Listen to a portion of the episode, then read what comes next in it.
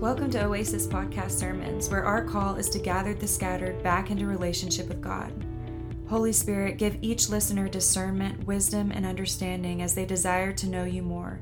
Speak to their hearts and continue to guide and direct them into deeper relationship with you. In Jesus' name I pray. Amen. Enjoy. Hi. Hi.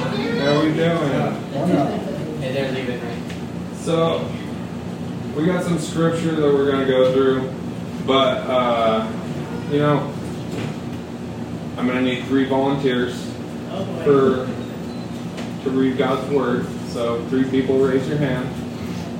Darian, you want to read? You want to read? We got, who can raise their hand higher? Okay, we got three right here. All right. So, who want? Uh, someone got First Peter two nine. I'll get that. Okay. Someone who's got the louder voice? Yeah. Okay. Malachi one six through fourteen. Exodus thirty six through ten. So, before I start uh, talking about these scriptures with you guys, before we start going through these scriptures together, uh, I just want to share a phone conversation that I had yesterday with a loved one of mine. And this person person shared a dream that they had with me, and this was a, a phone conversation that me and Erica had with a, a loved one of ours in our family. And uh, um, you know, we, we were blessed enough to receive the interpretation for the dream and got to like minister to her a little bit. But the reason I share that with you is because that is the, the catalyst event that took me to this, these scriptures today with the Lord. Right? I'm seeking the Lord's face, and these are the scriptures that He put on my heart, and I just I just see that He is speaking to us in unity, and the theme is the same. Before I even, you know, before we even unload these scriptures right now, it's all about repentance. It's all about uh, coming back to the Lord, making making ourselves uh, a worthy sacrifice. Our temple, cleaning cleaning up the street on our side, this is a relationship with Him, right? And there's sacrifice involved in a relationship. When you love somebody, you sacrifice. You put that person's needs. If we love somebody here on earth, we put that person's needs ahead of our own. That's what love looks like. There's sacrifice in that. And the same is true for our relationship with God. So, we were having this conversation on the phone, and uh, family member shared her dream with us, and the dream was this. She was in this building for two nights. And on the first night, they had to be in. It was like at dusk. And um, they had to be inside before it got dark. Interesting concept, light and dark, that we're seeing there. And uh, they had to lock the doors. And then once it got dark, there were uh, beating on the windows and the doors from something or someone in this dream. And she said, I, I don't know what this place was that I was in. I felt like I was in a church or something. There was there was chairs and it was just a wood floor. And uh, I kind of was just meditating on this. And she told us about as she's saying this, and the Lord's putting some things on my heart. And then she tells us about the second night. And it's still daytime. And she goes out of the building and she goes into a bar. And she meets this girl in the bar. And they become friends. And it's starting to get dark outside. And she's like, oh man, you know, I think I need to get back to the building. The draw is to this building, right? And she said that the, the woman just had like a dark circles around her eyes and just a weird feeling about this person in her dream. Like there was something going on with this person that was um, of darkness. And she invites this woman back to this building, and she's got this impression on her heart like this is a church, right? And then she's like, okay, well, you guys have an interpretation. And the Lord pressed on my heart that she is partnering with things in her life that are not of the Lord, and she's inviting them back into the place where her relationship with Him belongs. She's putting idols in the place of the Lord, actively inviting these things into her life, partnering with these things in her life, and bringing them into where His presence belongs.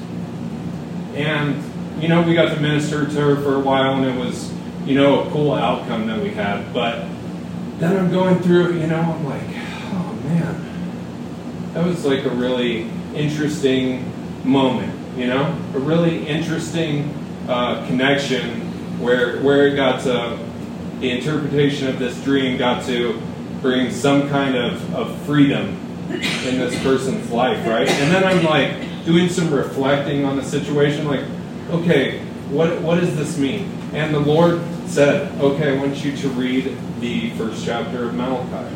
So so who's got that? Malachi chapter 1, 6 through 14. Real loud.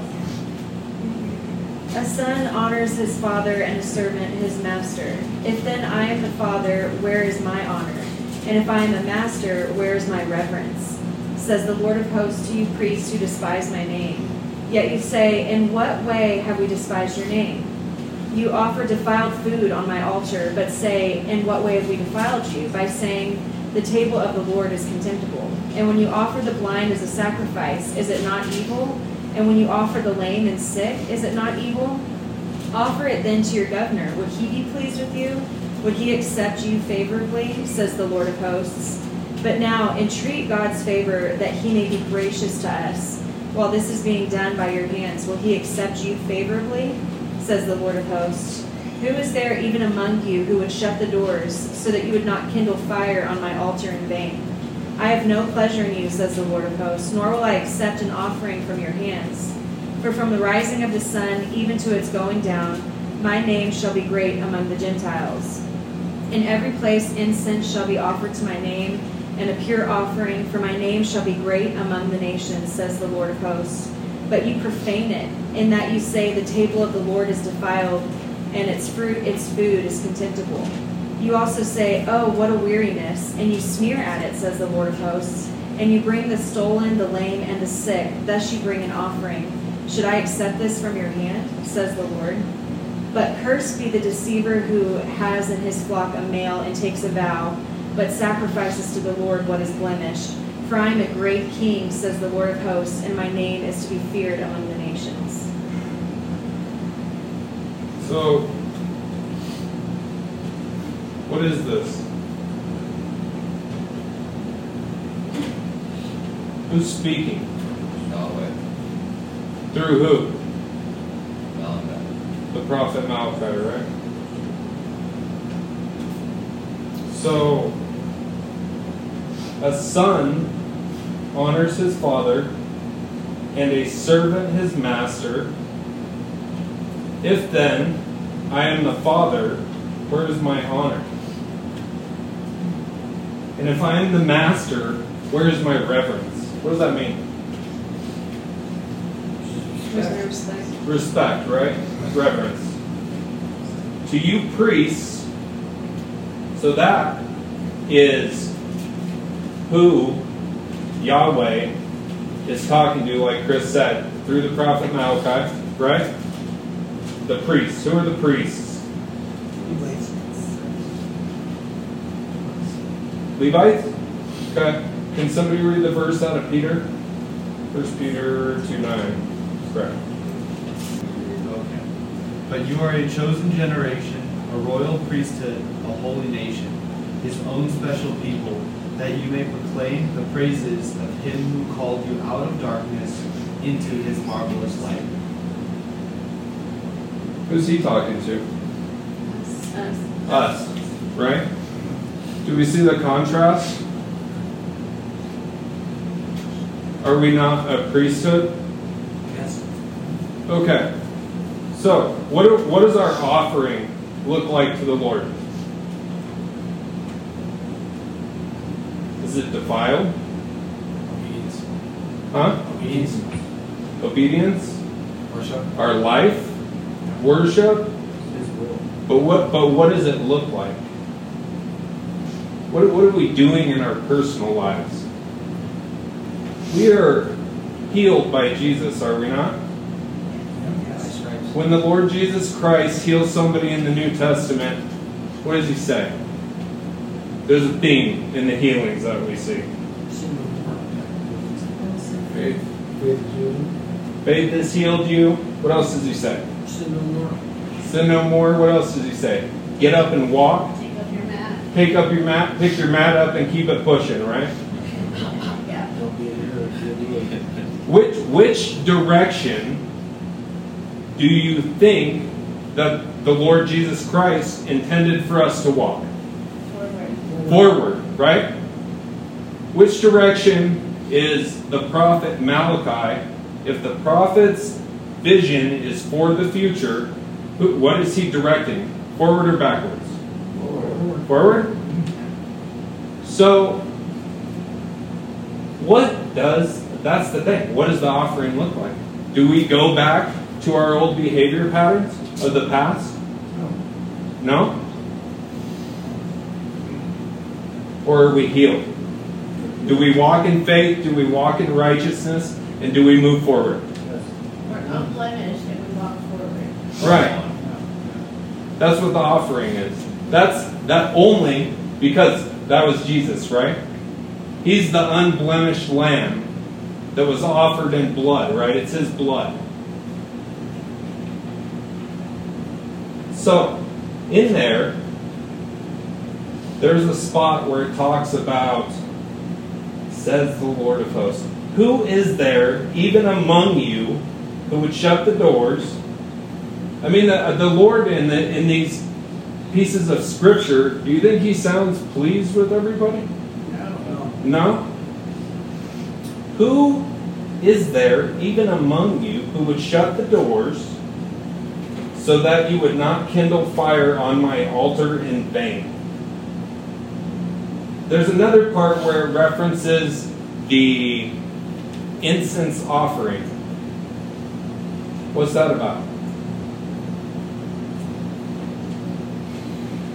Exodus. Who wants to read the Exodus scripture? Go ahead. Nice and loud. And thou shalt put it before the veil that is by the ark of the testimony, before the mercy seat that is over the testimony, where I will meet with thee. And Aaron shall burn thereupon sweet incense every morning when he dresses the lamps, he shall burn incense upon it. And when Aaron lighteth the lamps at even, he shall burn incense upon it, perpetual incense before the Lord throughout your generations. Offer no strange incense thereon, no burnt sacrifice. No strange incense. What does that mean? The Lord wants pure incense. He does, he's not concerned. So I'm using this Exodus law thing right now. I'm not trying to get us lost in law stuff, right? Jesus says the Torah is the law. We're tracking all that. It's not for us because we couldn't figure it out, right? Okay? New covenant. Still the law. It's still the law, and he came to fulfill the law, right? So this is his character. So this is a good a learning tool if we see this reference in the prophet to get a little bit of understanding. He wants pure incense. We see in the other prophet, the prophet uh, book of Hosea. What does he say? He says, "I desire steadfast loyalty and not sacrifice." He wants intimacy with you. He wants pure incense loyalty. He's not concerned with how we go through the, the, the ritualistic nature of the sacrifice. He just wants us. What does He want? He wants our hearts. He wants our hearts. He wants to be so intimate with us that we give Him command and control over every aspect of our life. Somebody came here tonight to get healed. Somebody came to put something on the altar tonight. Everybody in this room has something to put on the altar.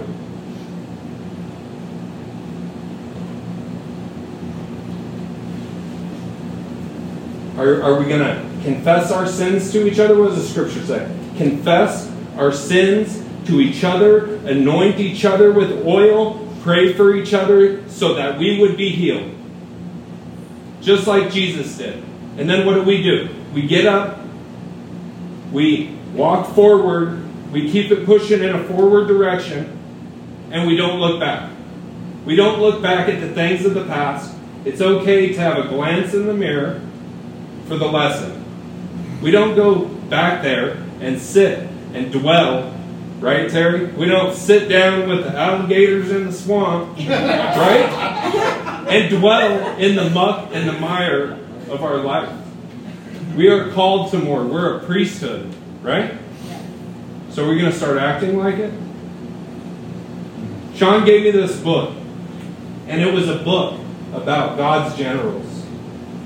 And every single one of these short stories that I read about these people, there was a theme that was reaching out to me and making a connection with me in my mind.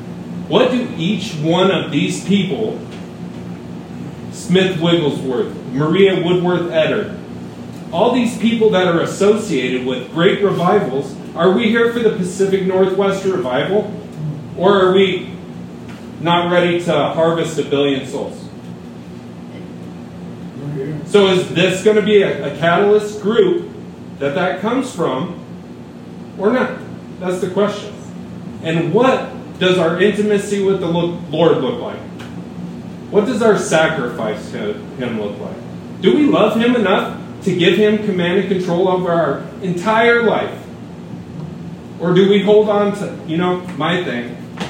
Let, let me get real with you guys. My thing, you know, I've been healed miraculously, walked away from fentanyl, methamphetamine, shooting heroin, living in the streets, running in and out of stores, stealing stuff, robbing people, all the things of this world.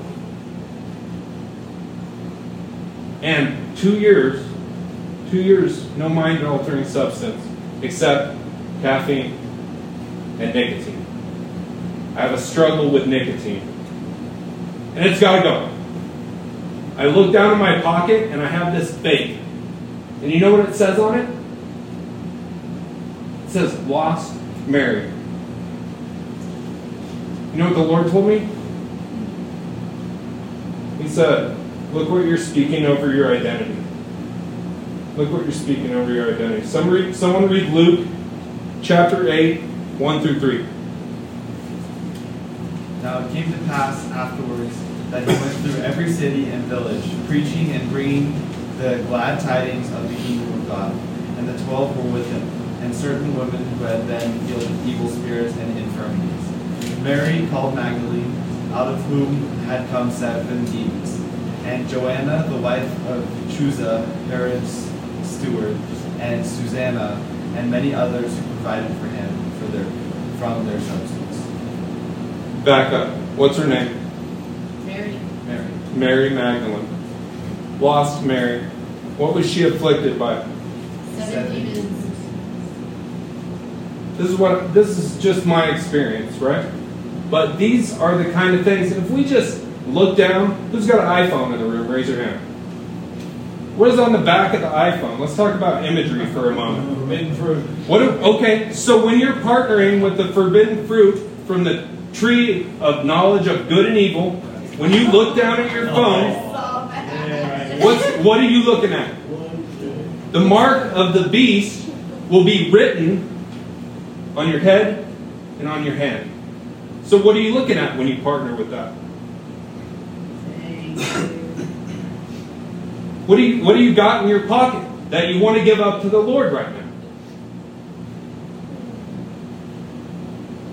Because we're not going to have a revival in this city. This whole city is not going to come to the Lord unless we clean it up. Unless the body of Christ cleans it up. Simple as that. So, who wants to get healed tonight? Deborah, Susan, Erica, Terry. Raise your hand. So, hey, so. So, right now, we're going to go to a place of ministry, right? And he's going to start playing the guitar.